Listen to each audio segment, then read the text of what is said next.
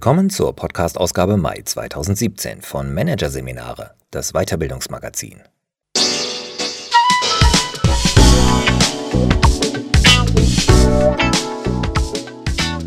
Weitere Podcasts aus der aktuellen Ausgabe behandeln die Themen Zufriedenheit im Job, die Leidenschaftsfalle und überzeugend wirken, der Kompetenzcode. Doch zunächst Update fürs Veränderungsmanagement. Change the Change von Hans-Joachim Gergs. Die Fähigkeit, sich schnell auf veränderte Umweltanforderungen einzustellen, gilt längst als eine der wichtigsten Kompetenzen von Unternehmen. Die meisten von diesen tun sich damit aber sehr schwer. Das liegt vor allem an ihren veralteten Vorstellungen über Veränderung. Höchste Zeit, diese Mythen des Change-Managements zu begraben und Change neu zu denken. Was ist heutzutage die wichtigste Unternehmenskompetenz? Ganz gleich, welchen Management-Experten man fragt, in welcher aktuellen Veröffentlichung man nachschlägt oder bei welcher Unternehmensberatung man anklopft, die Antwort wird mit hoher Wahrscheinlichkeit so oder ähnlich ausfallen. Die Fähigkeit, sich schnell auf veränderte Umweltanforderungen einzustellen. Jüngste wissenschaftliche Untersuchungen bestätigen den Common Sense. Denen zufolge sind die Unternehmen, denen das am besten gelingt, die sich kontinuierlich an ihre Umwelt anpassen, sich sozusagen fortlaufend selbst erneuern, mittel- und langfristig am erfolgreichsten. Diese Unternehmen sind jedoch nicht nur außerordentlich erfolgreich, sondern auch äußerst selten. Das Gros der Unternehmen tut sich mit der fortlaufenden Anpassung sehr schwer. Vordergründig ist das Problem vor allem ein strukturelles. Die meisten der heutigen Unternehmen wurden nach den Theorien und Konzepten der Pioniere des Managements wie Frederick Taylor, Alfred Sloan und Henry Ford entworfen. Und die sind alle auf Stabilisierung und Standardisierung ausgerichtet und nicht auf Veränderungsfähigkeit.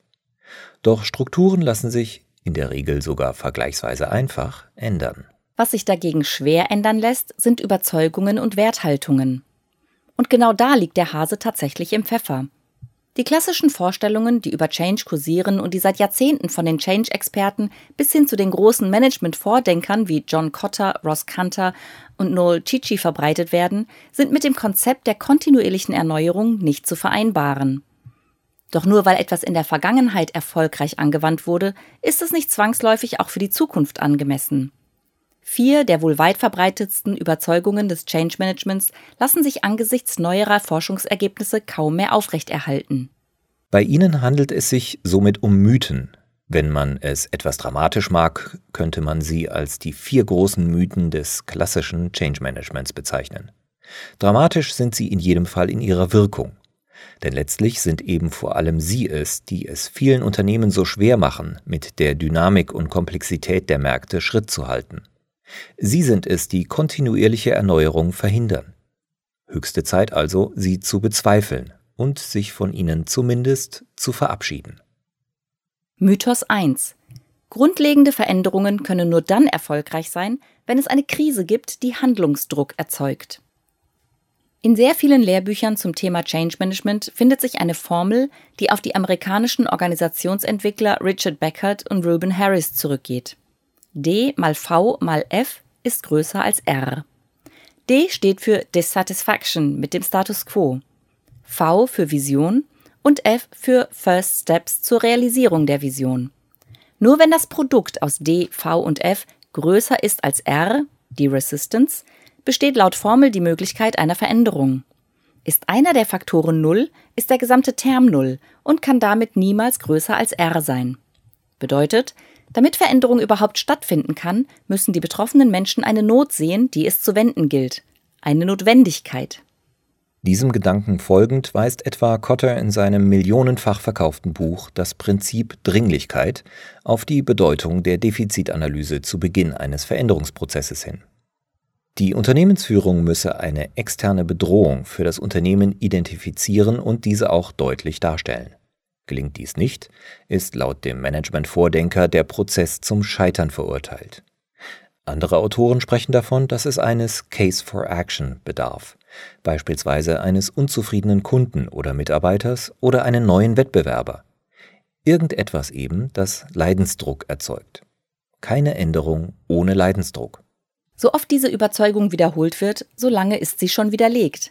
Bereits in den 1960er Jahren haben die Organisationsforscher Richard Cyert, James March und der spätere Nobelpreisträger Herbert Simon Unternehmen analysiert und beschrieben, in denen Wandlungsprozesse nicht durch Krisen angestoßen wurden, sondern anscheinend wie von selbst in Zeiten guten wirtschaftlichen Erfolgs ins Rollen kamen. Was sie schließlich als Motor der Veränderung identifizierten, nannten sie Slack, zu Deutsch Schlupf, Puffer oder Überschuss. Dieser Überschuss kann sich auf Finanzen, Personal und Know-how beziehen und ermöglicht es Unternehmen, Risiken einzugehen und zu experimentieren. Wenn es Spielräume bei den Budgets gibt, kann in Change-Projekte investiert werden, die sich nur langfristig, dafür aber eventuell umso stärker rechnen.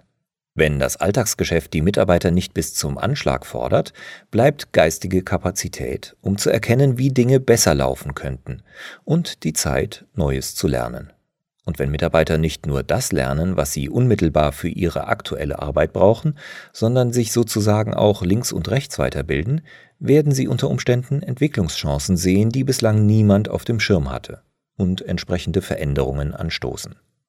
Damit Slack solche positive Wandelwirkung entfalten und eine Organisation letztlich in den Modus der kontinuierlichen Erneuerung kommen kann, braucht es eine grundlegend andere mentale Haltung zu Wandel und Veränderung bei den Führungskräften wie auch den Mitarbeitern.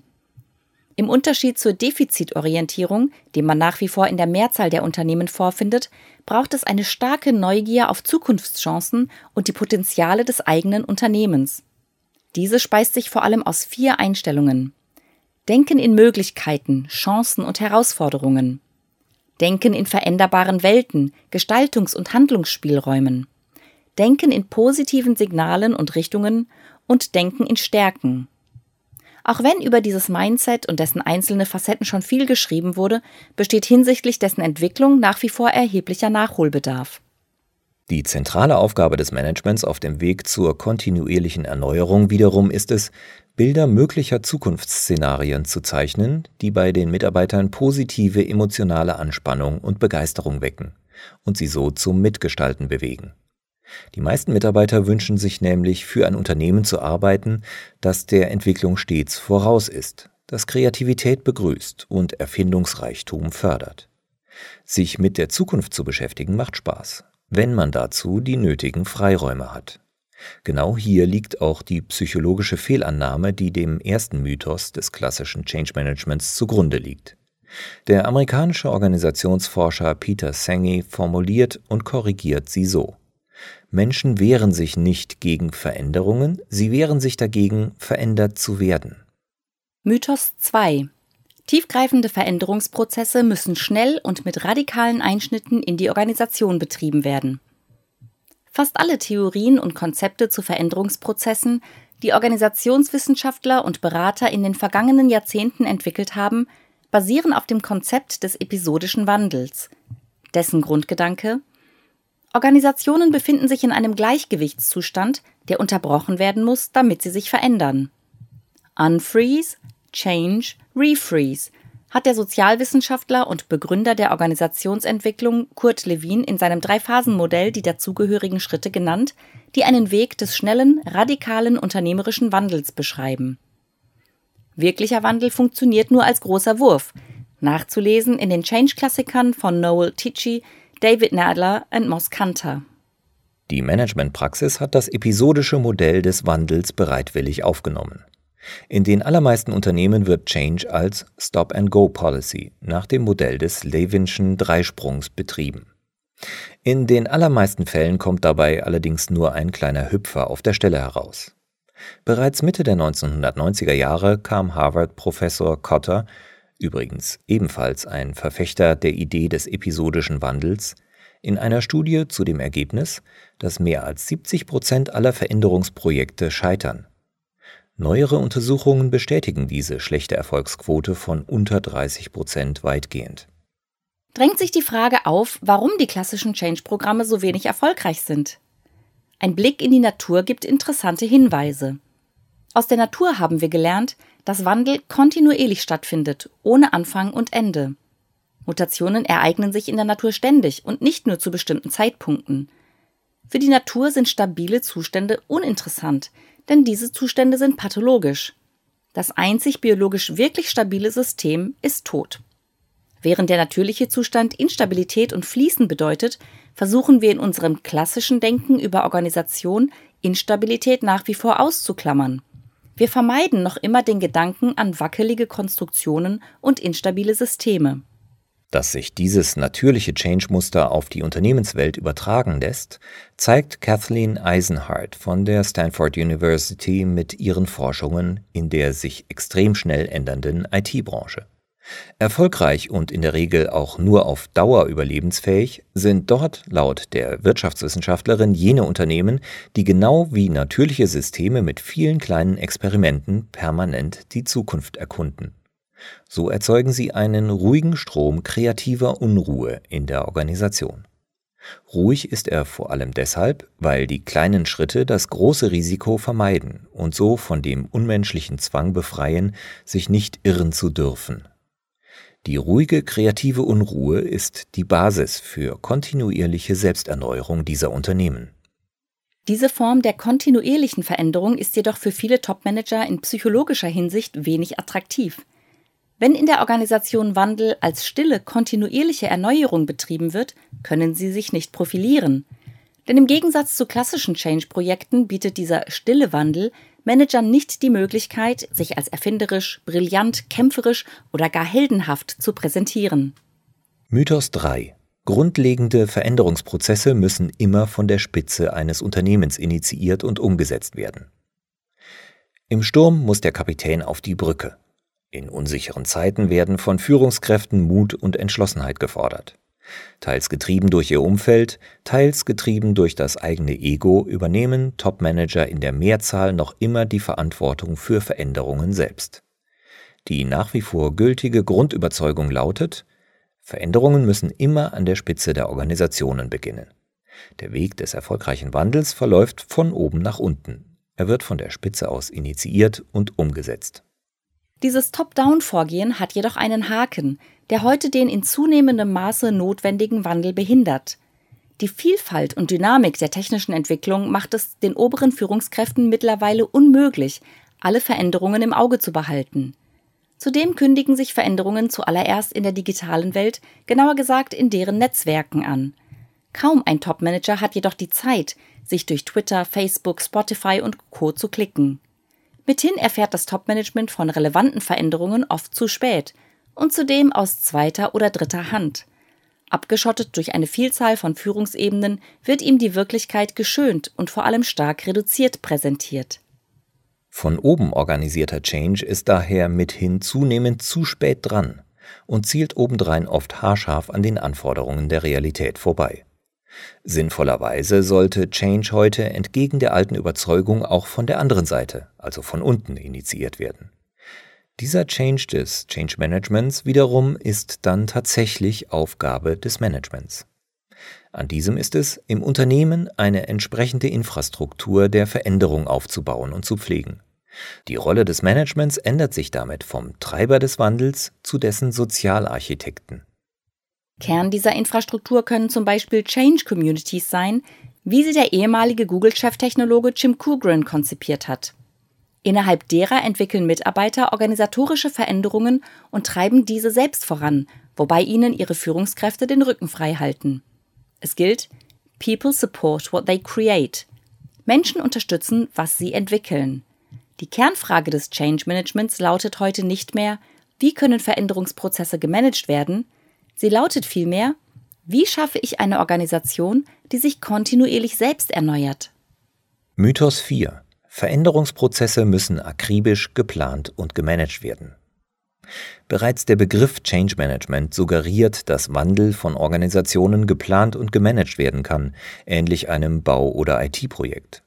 Die Geschichten über erfolgreiche Veränderungsprozesse, die in den Werken des klassischen Change Managements erzählt werden, sind fast alle vom Glauben an systematische Planung, Steuerung und Kontrolle geprägt.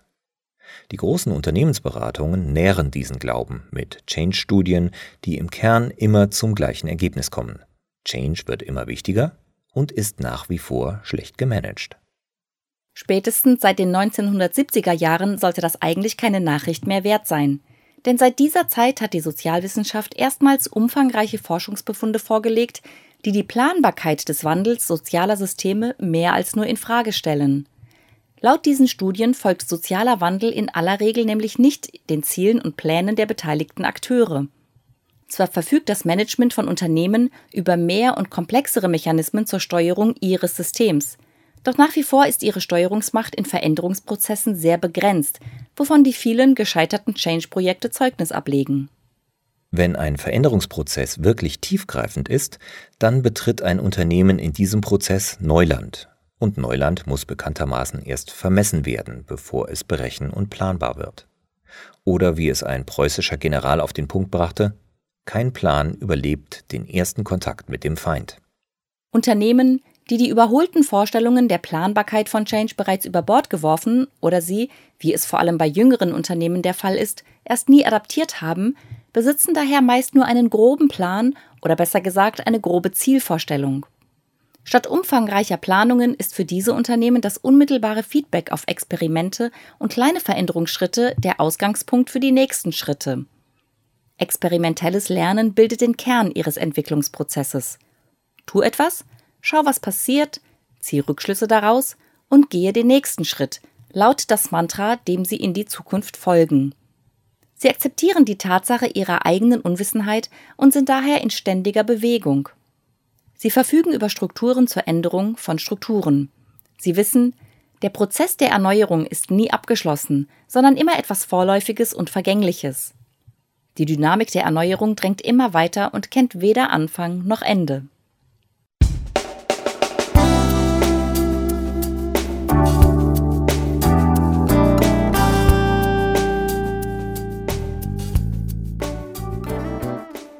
Sie hörten den Artikel Update fürs Veränderungsmanagement – Change the Change von Hans-Joachim Gergs aus der Ausgabe Mai 2017 von Managerseminare, produziert von Voiceletter. Weitere Podcasts aus der aktuellen Ausgabe behandeln die Themen Zufriedenheit im Job – die Leidenschaftsfalle und Überzeugend wirken – der Kompetenzcode. Weitere interessante Inhalte finden Sie auf der Homepage unter managerseminare.de und im Newsblog unter managerseminare.de/blog.